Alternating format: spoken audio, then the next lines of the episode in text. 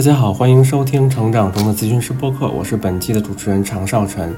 成长中的咨询师播客旨在为同行朋友提供一个渠道，了解华语世界行业中同行的精彩经验与他们走过的弯路。我们也会请到其他领域的助人者分享不同思路的治愈经验。我们更是希望将热点甚至争议中立的呈现给大家，促进行业中的交流。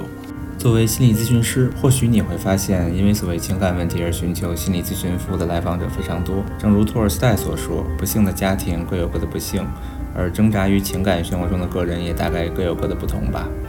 但其实有一类情形有明显共性，而经历这类情形的人也似乎面临着极为相似的挣扎。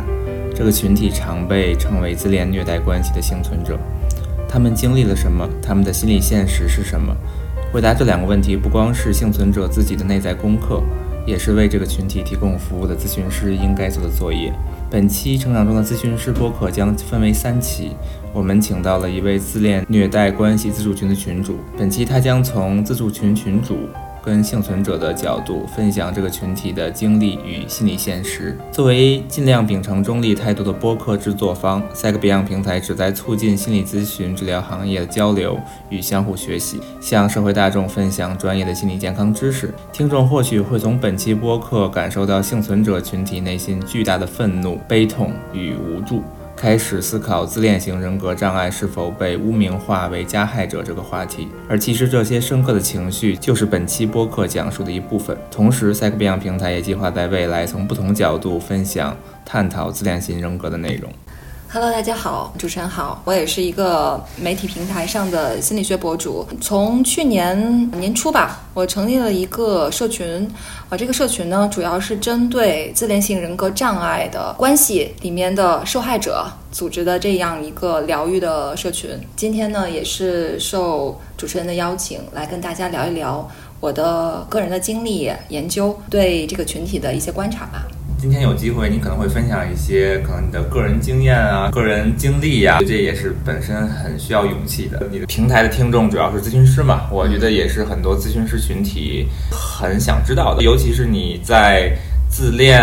虐待关系受害者、经历者或者幸存者这个群体里面的知识，应该比我们大多数的咨询师都要多，所以其实很期待你能分享一些我们大多数咨询师并不是很了解的知识。你能大概说一说，就是是怎么慢慢慢慢开始做这个社群的吗？这个过程是个怎么样的？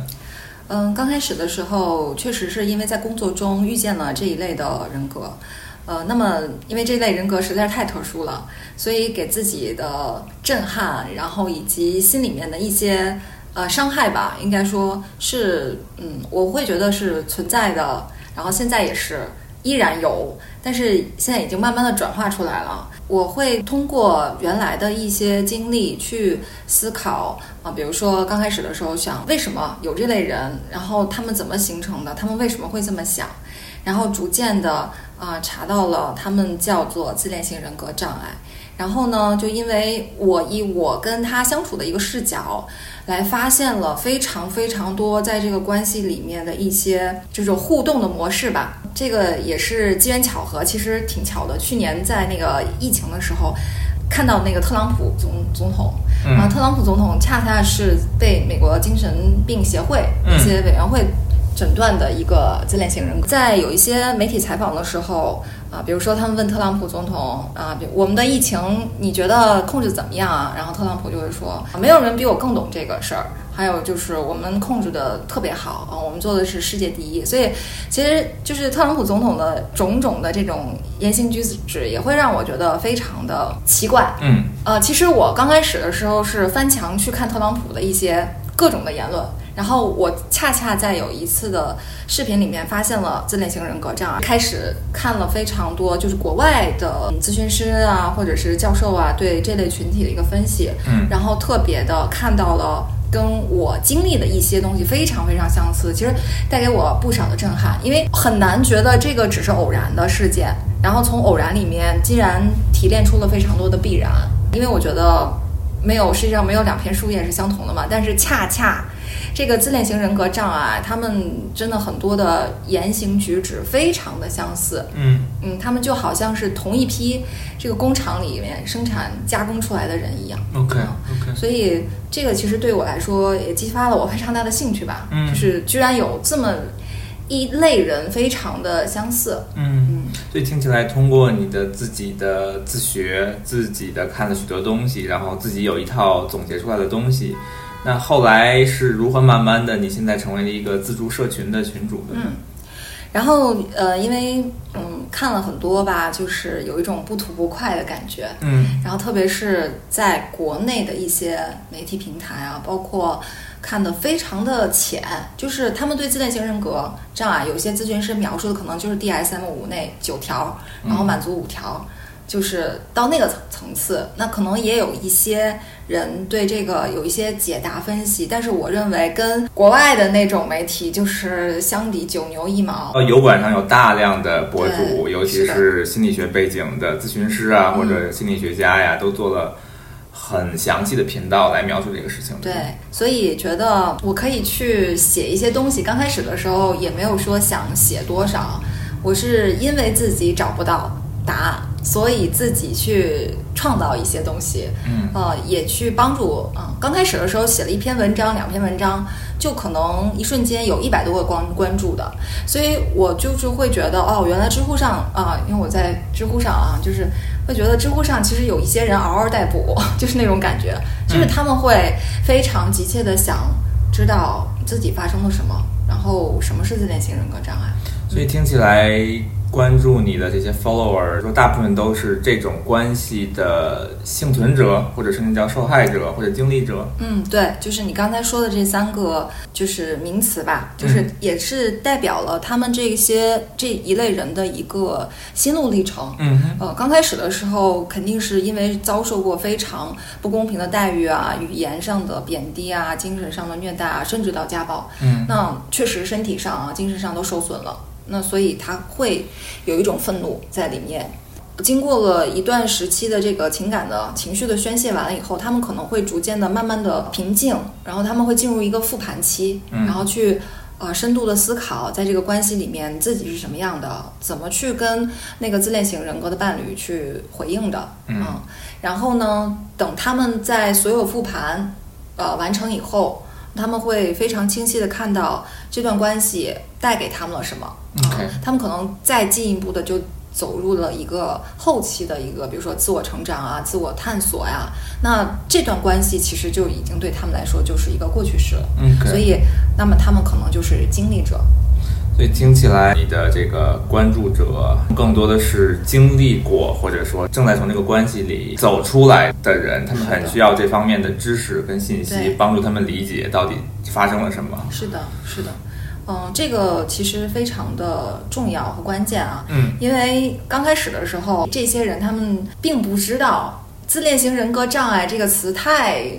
对他学术了对太学术了。嗯那可能大家就是知道 PUA，那只能通过 PUA 去来寻找啊，嗯因为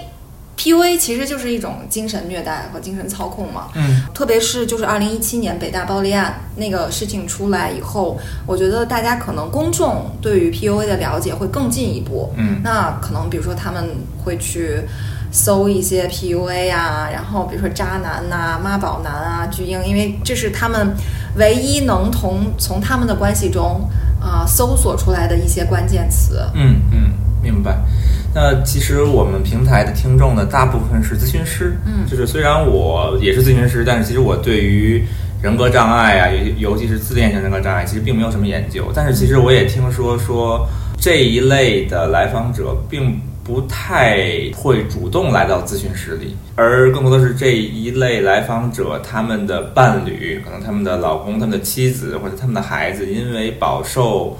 在这样关系里的折磨，他们愿意来到咨询室里面，然后来具体的消化一下，来说一说这在这段关系里的挣扎和折磨哈。因为我知道你和这一个群体他们的接触非常多，所以我相信你对于他们在不同阶段他们的这个表现，其实我相信你可能看到的、体会到的。比我们大多数咨询师都要多。嗯，所以我好奇，我们的咨询室里面能够识别出来自恋虐待关系的。幸存者或者受害者呢，他们一般都会是一种怎样的表现呢？因为作为咨询师来说，如果我们能大概知道怎么识别，就大概知道哦，原来坐在我面前的来访者经历了这些、这些、这些，可能能够更好的跟来访者有一个连接感，有一个共情，然后确切的知道到底发生了什么。主持人刚才问的这个问题特别好，我觉得这也是我这次来。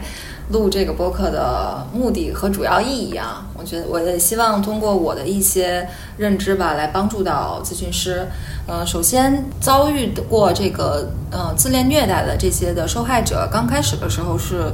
非常混乱的，他们并不能很好的去表达呃在这个关系中的一些关键的节点，就是有的时候他们比如说来找我的时候，他们会要梳理，把这东西都写下来啊。那也是因为他们看到我的文章，发现了一些蛛丝马迹能吻合，然后他们再用我的一些思路去回应他们的那些事件。但是如果没有看到文章啊，他们可能比如说就觉得自己嗯心里面或者是有一些身体上的不适啊，比如说表达愤怒啊，就是有一些受害者他们跟我说，就是刚开始的时候就想说去报复那个男的啊，或者是想。非常非常那种激烈的攻击性，我要去报复他啊！他因为他让我非常的难受，嗯，就是这种愤怒啊、抑郁啊、无助。可能刚开始的时候，嗯，就是比如说咨询师碰到这些受害者，那可能觉得，嗯，他可能是简简单单的一个在。这种亲密关系中的一个，比如说受了委屈啊，或者是真的是就是渣男而已。嗯，这个当然啊，就是受害者刚开始为什么难辨识，是因为有一种无法用语言表达痛苦，就是有的受害者说，就是就像吃了苍蝇一样。就是那种心里面的痛苦和苦闷不能表达出来的那种很压抑的心情，嗯，所以刚开始的时候就是，嗯，可能咨询师接触到这个人，在咨询师的角度来说，可能会觉得，哦，那可能就经历了一个这个很不好的关系，很不好的分手，对对，但是对于受受害者来说，他绝对不是。一个渣男这么简单啊，或者是一段分手这么简单，他们经历了起起伏伏，就是一会儿我也会跟大家详细的去聊一聊。我想插一句，因为刚刚听你说说啊，我想报复那个男的，嗯，他在性别上就可能是报复那个女的吗？嗯嗯嗯，或者说他就是你就是来就是在你的这个社群里面就是女性居多吗？听起来对对对，就是。呃，首先从这个自恋型人格障碍这个性别的占比，就是可能男性，比如说是占十，女性可能就占一到二，就是这样一个比例。OK，所以在我的社群里面也有男性。听起来这一类的就是受过这种关系折磨的来访者，他会刚开始如果没有看过文章的话，如果没有具体的知识。信息体系的话，他会不知道怎么描述，但是有很强的愤怒，有很强的情绪要表达。是的，OK。那他们如果在网上去搜的话，他们会搜什么 PUA 啊、渣男啊什么的。他们我不知道现现在在这个中文的网络的世界里面 有信息可以帮助他们来理解这个事情吗？嗯嗯，就是首先他们用 PUA 的比较多，跟我说的，比如说搜 PUA。巨婴、妈宝男这种可能比较多，然后渣男出轨比较多。然后最近我其实有发现，就是搜回避型人格很多。啊，你说这个特别好，因为据我所知，有许多人会把回避型人格当成当成自恋型人格。对对对，因为我会发现有一些这个关注我的人，然后我我我也看他们去关注什么样的文章。我发现就是最近有一类，呃，曾经关注过回避型人格的。然后他们找到了我，因为其实我被有一些受害者拉到了一个回避型人格的这个群里面，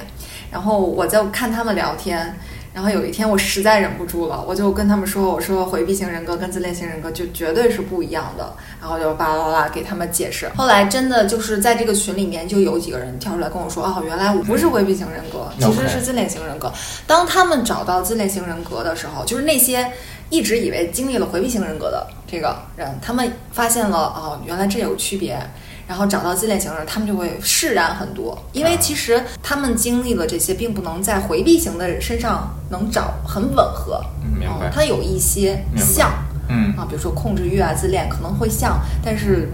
有一些是不吻合的。OK 嗯。OK，好，那我们再说回来，像是幸存者或者说受害者这类群体哈，除了思维混乱，然后有很多很多情绪不知道怎么表达，还有什么其他的呃咨询师可以抓住的一些特点吗？他们可能会说经历了一些奇奇怪怪的分手，嗯就是，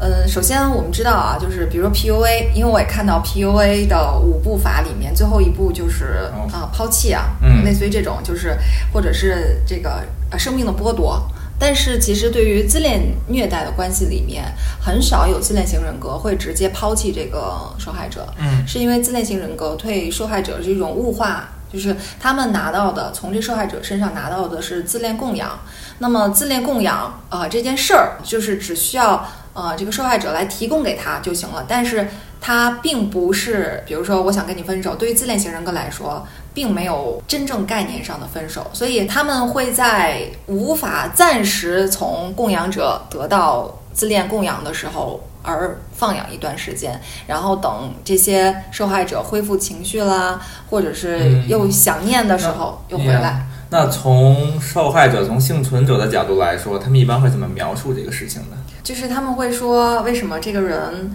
反反复复的回来找我，然后找我完了以后呢，又不跟我好，然后又会冷暴力我，然后一直觉得不知道发生了什么。但是站在受害者的角度来说，他们会认为，如果一个人反反复复来找自己复合，那一定是对自己感情很深厚。OK，、嗯但实际上真正复合之后又开始冷暴力，对所以他们经历了这个反反复复的这种推拉，就是在 PUA 里面，嗯，就叫推拉，就是我跟你的距离，嗯，忽近忽远，忽近忽远。OK，然后，嗯，其实这个推拉的过程让受害者会非常的降低自我的原则和意识，是因为，呃，受害者本来是抱有期望的，嗯就是每一次被这个自恋型人格拉回去的时候，他们都对这段关系的恢复有希望但是又因为后来又经历了冷暴力，然后知道哦，这个人这个人有问题啊，他不是真的想跟我复合，然后可能又要分手，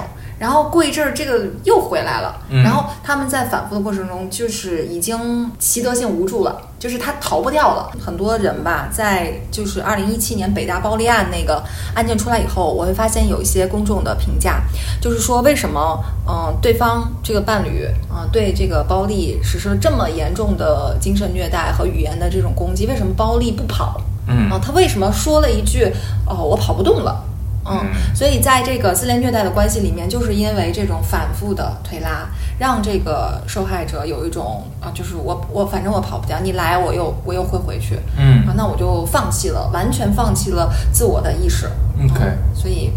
就是所以说，对于咨询师来说，如果嗯、呃这个来访者会反复的描述，嗯，比如说他们的这个不是一次分手了，就是好几次分手，嗯然后分手完了以后又又会造成冷暴力，嗯，那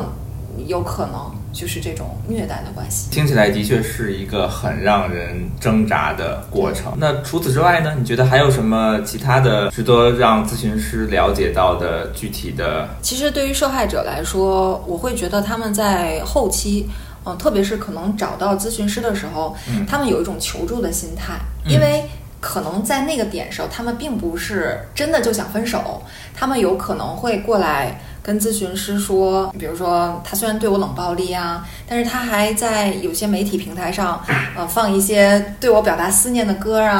啊，虽然让我很受伤，但是我又觉得这个男的是不是还想还想还想跟我在一起啊？OK 对他们给咨询师透露的这个关系，会让咨询师很迷惑，因为咨询师如果不了解这个的，嗯。啊相处模式，他们可能会看不透嗯。这个受害者的这个伴侣，他到底他可能也不知道，嗯。他到底是喜欢你还是不喜欢你，或者是比如说受害者说自己经历了一段三角关系，就是特别是在结束的时候。啊，出现了一一段无缝衔接，嗯。然后又出现了一个新欢，嗯。啊，这个新欢呢，恰恰啊让这个受害者感受到了自我价值的这种打击，非常的严重。嗯就是比如说有一些人啊，就是准备跟这个自恋型人格啊结婚啊，或者是就是比如说搬到一个他们刚装修好的一个新的房子里面。嗯。然后呢，没想到过了一阵儿，就是断崖式分手以后，又请了自己的新欢住进了他们曾经布置的这个屋子里面。断崖式分手的意思是，断崖式分手就是，嗯，没有任何的症状，嗯。就是突然一下子，呃，前一天可能还跟你商量我们结婚的事儿呢，然后第二天就说我我不想跟你结婚了，然后这个时候突然出现了一个新欢你也不知道就是怎么什么时候出现的然后特别受打击的还是就是你跟这个在，因为自恋型人格，他们特别需要去通过比较来抨击受害者的价值，就是他会说新欢都比你好。啊就是他会让受害者觉得，就是之前跟他交往的非常多相似的这种情景，在新欢的这种交往中又重新发生了。所以刚开始对受害者来说，以为就是比如说只爱他一个，嗯但是跟新欢又重新来了一遍，这个让受害者会非常受伤。还有比如说睹物思人啊，就是他们用过的、曾经用过的东西啊，然后这个这个自恋型人格还特别喜欢晒啊、曾经跟这个在过去的跟受害者的那段交往里面嗯用的一些东西，然后跟新欢这边用，所以 哦这种的这种三角关系会给受害者带来非常巨大的一个创伤。所以一般像受害者或者说幸存者，比如说跟你会怎么描述这个事情呢？他会把这个事情描述的很清晰吗？还是其在脑中也一团浆糊，不知道到底发生了什么，也不知道是怎么回事儿？这些受害者他们没有不知道，不会总结出来啊，比如说很立体的提炼出来，嗯那他可能就会跟咨询师表达的一个意思就是，嗯我好受不了跟这个人在一起啊，但是我依然觉得我爱他。OK OK，对，所以可能就是让咨询师会很迷惑。是啊是啊。其实我相信，不光是受害者或者幸存者会很迷惑，咨询师听到这些一手经验，然后咨询师这边就是二手经验。咨询师如果不了解这个过程的话，咨询师自己也会很迷惑，对说你到底经历了什么？我到底要不要相信我面前这位来访者说的这些？有多少从他的角度看这个事情？然后我他加工过的，对对对，嗯。所以我相信很多咨询师可能也在想，到底是怎么回事儿，对吧？咨询师来呃跟这个来访者在工作的时候，分手这个事件是非常多可以挖掘的，特别在自恋关系的分手这个是有非常多特征的，就是嗯。如果满足什么什么什么这种的特征的时候，就刚才比如说比如说回吸，嗯。就是嗯绝对不是一次分手啊，嗯。然后还有就是，比如说用三角关系啊、冷暴力呀，然后推拉呀，还有一种比如说羞耻转移。羞耻转移就是自恋型人格会将自己跟这个受害者所有的，嗯、他认为受害者身上的一些光彩的啊、有价值的东西，都会在后期进行踩踏和抨击。嗯然后呢，也会用比如说新欢这种啊，就比如说我找了一个比你更厉害的，但是他绝对不会说自己在跟受害者的这段关系中，他做了哪些非常恶劣的事情，嗯然后只会用后期的啊这些新欢啊，这种断崖分手啊，让不断的让受害者进行自我攻击和反思。嗯那其实刚开始的时候，受害者会知道，比如说出来一个新欢，那你一定在跟我交往的过程中背叛了我。嗯那后面就会出现，哎，那是不是我有问题啊？是因为我没有价值啊，所以你才找我。所以你看，他用这种手法就是修饰转移，然后来转移了受害者对这件事情很理性的一个判断。OK，嗯所以受害者会有巨大的自我攻击在这个里面，所以一方面又深陷在这种虐待关系里面，一方面又觉得自己离不开。哦，对了，有些受害者跟我说，就是他们有查斯德哥尔摩综合症，嗯就说嗯。哎自己是不是有问题，嗯。说自己是不是受虐狂，嗯。嗯，他们会把这个跟跟那个相比较。OK，其实刚刚听你说的这些，这样让我感觉在分手的这个过程就有很多典型的特征哈。嗯那我好奇，以你的理解，从受害者或者幸存者的角度来看，嗯这段关系从一开始到结束，听起来我相信都有一些典型的特征啊。你能大概说一说吗？就是说，一般来说，如果像刚刚你说，它好像就是一个工厂里制造出来的感觉，那我相信在关系里面也有很多相似之处。那比如说从这个关系一开始嗯到中期到后期，大概从受害者或者幸存者的角度来说，他会怎么去看这个事情呢？当他在跟咨询师描述这个关系是如何开始，如何进展、如何结束的时候，他一般会怎么说呢？其实就是你刚才问的这个问题啊，我这两天有一些反思，并且我在我的社群里面也做了调研。嗯，呃，就是刚开始的时候，嗯很多受害者都说会很快速的进入到一个关系，就是对这个男生就是是要上头。但是我又调查了，我说，嗯、请大家列一列啊，你们因为什么上头？有些受害者说，就是喜欢这个人的幽默，然后喜欢这个人有趣，嗯啊、喜欢这个人，可能这个男生养小动物嗯。啊，然后喜欢这个男生学富五车，比如说喜欢这个男生外表长相嗯。啊比较帅，喜欢他的声音嗯。啊，就是各种的描述，比如说还有说这个人特别完美，然后很有上进心，所以当我在这种字面去调查的时候，我会发现挺正常的。对啊，好像没啥。难道我们正常人不喜欢这种吗？嗯对吧？在健康的关系中都会都会喜欢，因为他们好嘛，谁也不会喜欢丑的，嗯 就是都都喜欢帅的。刚开始的时候，我也就是没有太多的一个嗯点，但是后面确实有有在进一步的跟受害者去探讨的时候，我会发现，嗯、受害者一直在谈论的一个词，就是有一种梦幻啊、天堂感、梦幻的一种的感觉。，OK 嗯。OK，能详细说说吗？这个天堂和梦幻感。对，就是如果是在一段正常健康的亲密的这关系中，可能确实有激情的部分，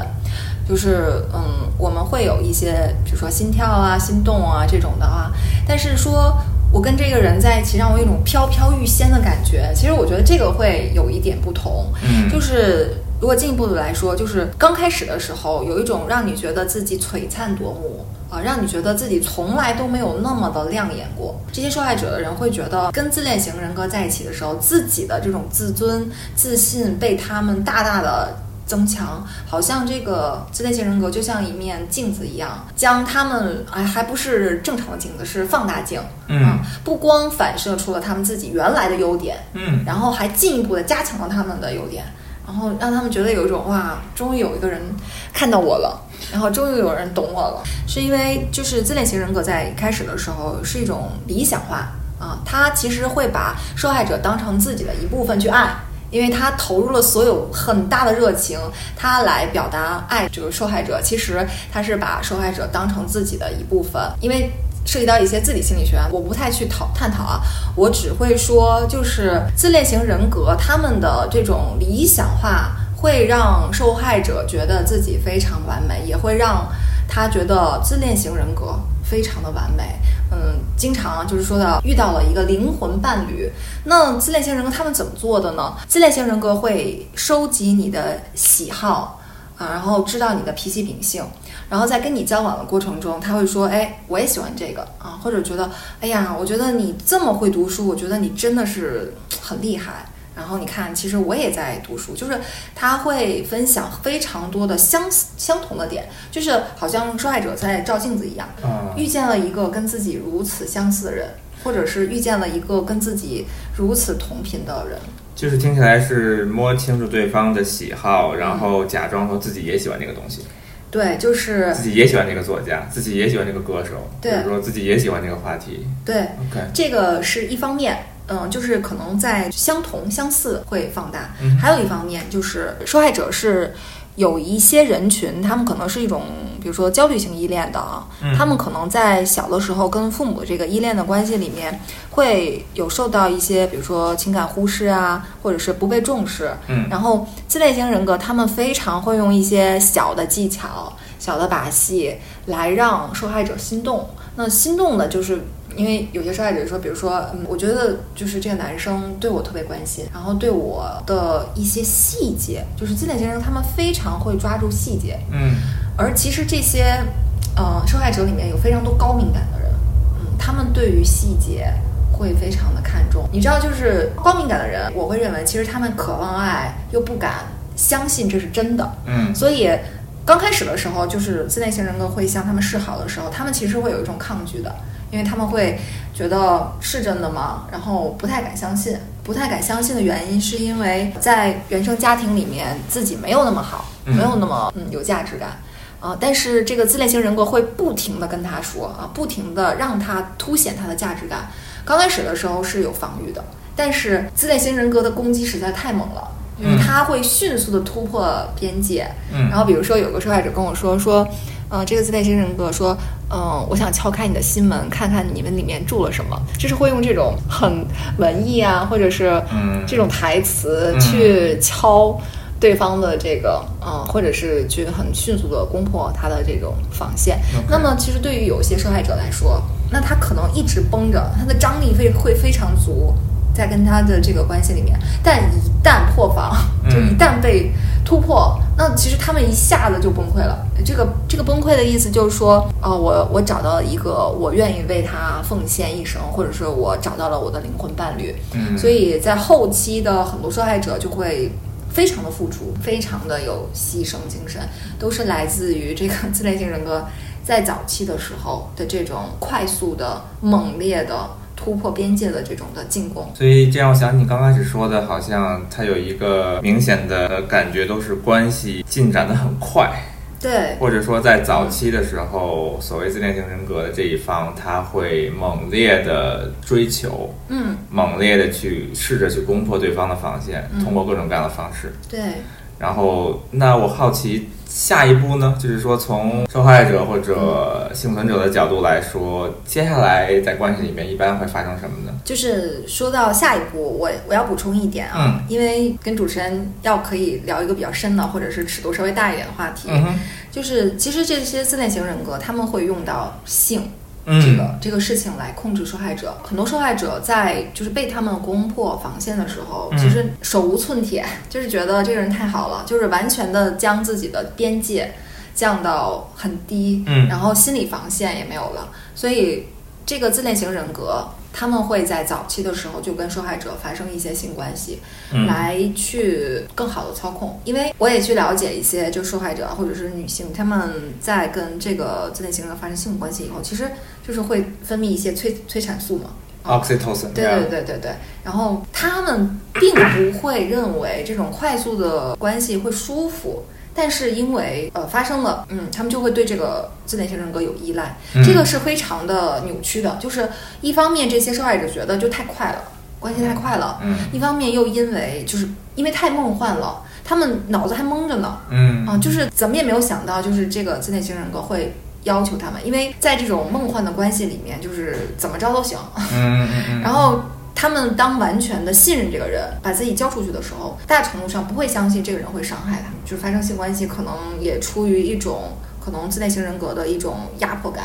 啊、他们并没有很好的就是拒绝啊拒绝，，OK，然后呢，也是因为太梦幻了，所以他们，你知道，就是当我们说不的时候，我们我们可能会先去有一个设想，就是啊，他要怎么怎么样了，我可能要提前防防一下嗯啊，嗯我我可能给自己一个提醒。嗯但是自恋型人格是不会让你有这个时间的。就是给你一个这个阶段，让你去提前防御他会发生性关系。很多的受害者就是突然突如其来的，就比如说今天玩完了以后，然后回家就发生关系了。其实对于受害者来说，就是猝不及防。OK，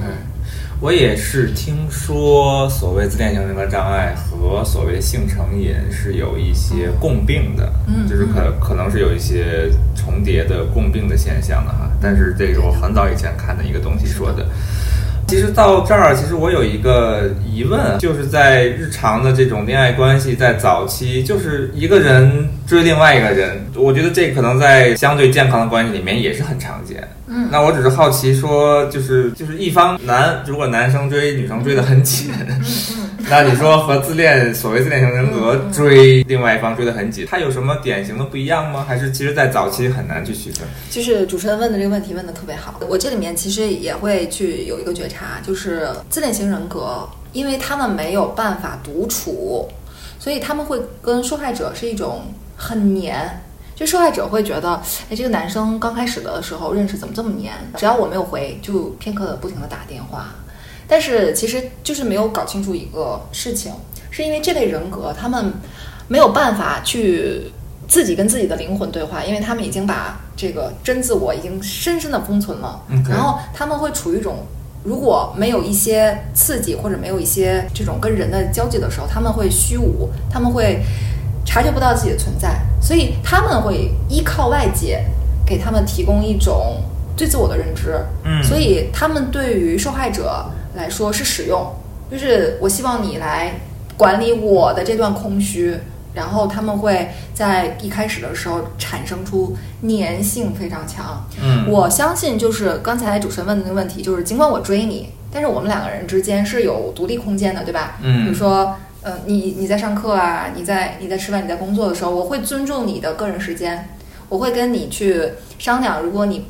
不在这个吃饭的时候，我们俩是不是可以一起喝茶啊，或者聊天啊，或者是看电影。但是对于自恋型人格来说，他们会想怎么样怎么样，就是可能会骚扰你，就是可能会到了一种无时无刻的去自己要要刷存在感或者是希望受害者能填补他的那种被看见，因为他们确实有种弥漫的那种虚无感。所以这点其实受害者也说，为什么就他们会搜一些，比如说类似于妈宝男啊这种的，嗯呃巨婴啊这种，因为后期的时候就会觉得，哎，这男生就是太粘人了啊。当然啊，有一些受害者，他们其实喜欢通过粘人的这个特点来证明，哦，这个男生对我好粘，那我真的好有价值。嗯他们喜欢被粘。嗯但是我会认为，就是主主持人刚才问的那个问题，我会认为在健康的亲密关系中是不会出现这种太过于就是两个人没有这种独立的。尤其在一开始的时候，对的，吧对的，嗯。那从受害者或者幸存者的角度来说，当这段很黏的、很梦幻的这段时期过去之后，嗯下一步有一个典型的下一个阶段吗？对，是的，就是在这个自恋虐待里面，我觉得是自恋型人格啊，他们是一直就是很抓嘛，就是他的他的生活要一直充满了戏剧性的刺激，他不会太跟一个人能保持一个长久的深度的链接。啊，他跟这个人，比如说在理想化阶段，可能只是一种新鲜，就是我会觉得有刺激嘛，新鲜就有刺激嘛，然后就跟之前的不一样啊，我觉得啊，就我不那么无聊了。但是任何的，对吧？经历过刚开始的这段经历，都会出现一个疲乏期，然后嗯对于自恋型人格，他们就受不了，他们是无法忍受无趣的，嗯因为这个无聊无趣的这种生活会让他们觉得自己不存在，感受不到自己存在，他们一定会在要出现到转折，就是自恋型人格会开始通过贬低。啊、一些语言的攻击来保持跟这个受害者的一个距离。其实这个事情啊，就是为什么刚开始的时候我跟你发生了性关系，然后后面我要跟你保持距离呢？是因为对于自恋型人格来说，性关系并不代表一个深刻的感情链接，而仅仅是我跟你身体的链接。当受害者经历了前面的这段理想化阶段的时候，受害者可能慢慢的对自恋型人格有感情的需要、依恋啊、这种深度链接的需求的时候，那对于自恋型人格来说是无法承受的，他会逃，他会害怕，他会恐惧，因为自恋型人格他回避这种依恋，嗯相互的这种依恋，嗯，所以他们会通过贬低这种防御两个人之间的呃这个亲密关系进一步，嗯，所以一定会出现到贬低的这个阶段，然后会开始对这个受害者每一天啊一点点的这种讽刺啊攻击，很隐晦的这种比如说攻击，。能举一些例子吗？比如说，哎呀，你你这个最近是不是吃的有点胖啊？你看刚开始的时候你还挺可爱的啊，啊，然后现在会觉得，嗯，你是不是应该去减减肥了？然后就是受害者会觉得挺纳闷，哎，刚开始的时候你不是说我脸红的像苹果一样吗？你不是说我可爱吗？嗯那现在怎么又这样了？嗯呃，他们在接受这个自恋型人格这个语言的有一点点开玩笑的这种啊，他们可能觉得就是偶尔是开玩笑，他们并不会觉得是恶意。但是自恋型人格会就是每天都会释放这种一种毒性的比这种语言就会让这个受害者从刚开始觉得你是开玩笑，然后慢慢的、慢慢的开始产生自我怀疑，就是这个这个阶段是稍微漫长一点，它不会让受害者迅猛的一下子发现，哎，你怎么就突然对我态度转变这么大？不会，嗯，所以这个自恋虐待里面非常难以察觉的很多都是这种很隐形的这种攻击。从所谓受害者或者幸存者的角度来说，他在经历这个过程的时候，他会怎么和咨询师去描述这个过程呢？因为其实我能听到刚刚其实你说的这个角度哈，更多的是说自恋型人格障碍的所谓这样的人，他的现实是什么？嗯他下一步会做什么？然后他好像是有一些计划、有一些目标的。嗯但同时，我好奇，从受害者或者幸存者的角度来说，当他来接收到这些变化的时候，他会怎么理解这个事情呢？对对对，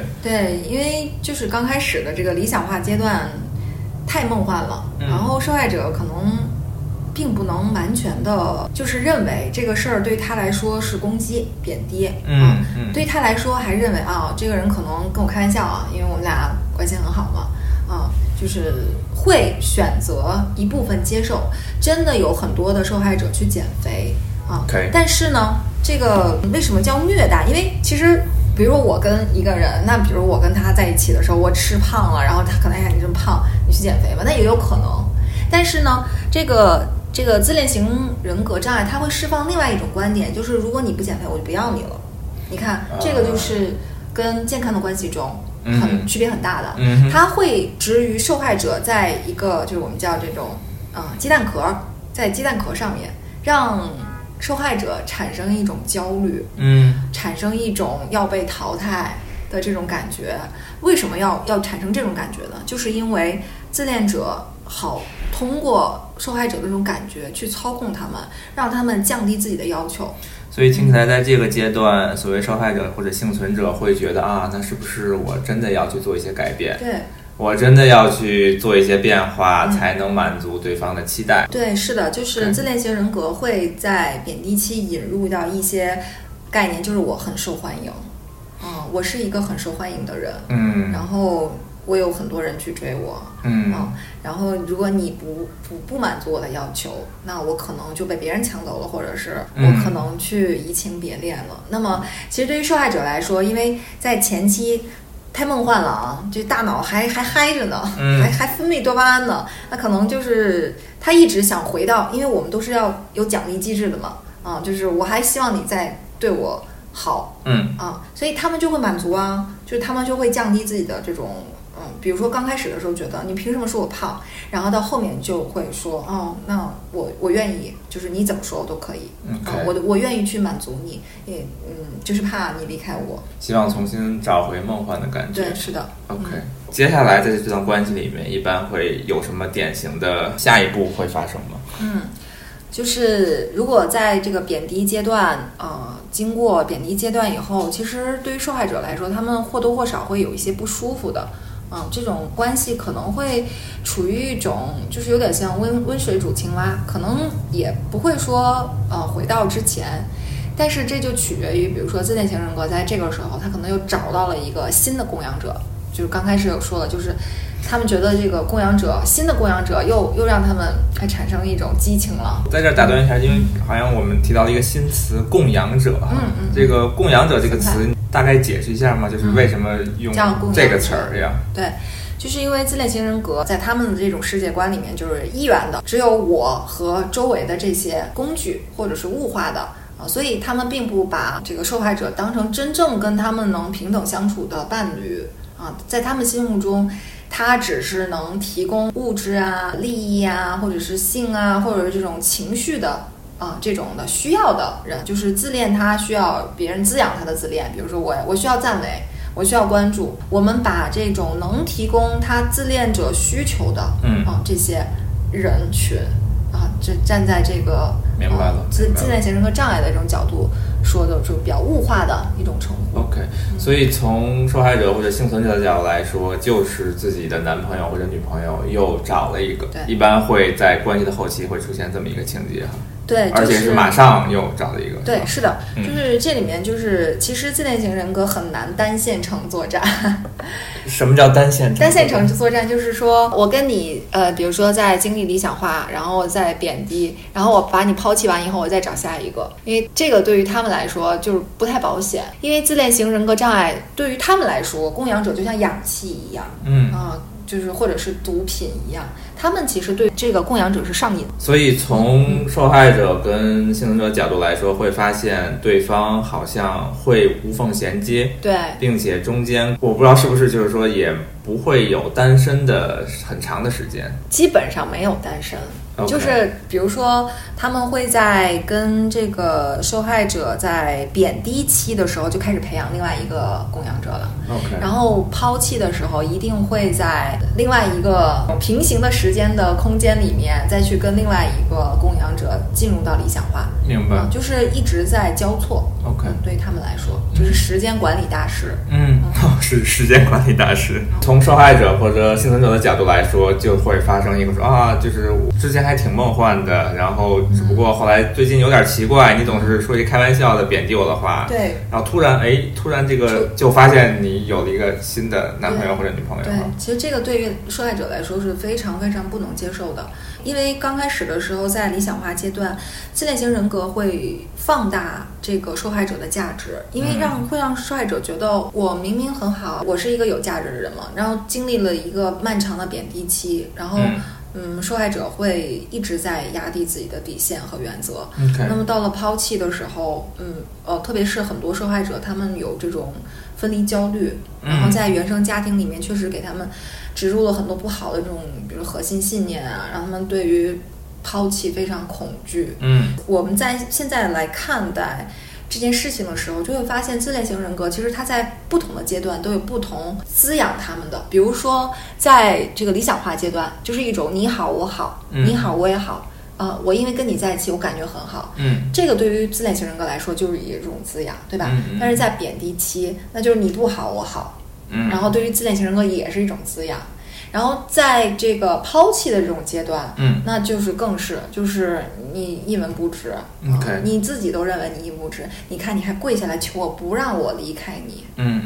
那对于自恋型人格来说，这种受害者。他们会降低自己的身段，祈求对方不要离开自己，会非常的滋养他们的这种自恋。那从受害者跟幸存者的角度来说，在这个期间，他们为什么会这样做呢？在他们的现实世界里发生了什么？就是刚刚你说跪下来祈求等等这一个阶段，就是嗯抛弃嘛，就是比如说嗯我我不喜欢你了，或者是你看我。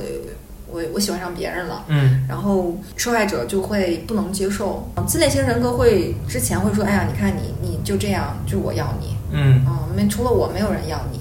然后。呃，他们会让受害者对这个自恋型人格产生唯一的一个依恋这种关系，所以受害者或者幸存者会真的相信说啊，的确好像我只有和你在一起，其他我就没有机会对，因为就是我好差呀，我我好笨呢，只有你喜欢我，因为被已经被贬低到啊。一到一一定的这种嗯，然后还有就是比如说在抛弃的时候，有一些啊，就是个别的案例里面确实有过这个。自恋型人格会对他有一些自杀的这种暗示。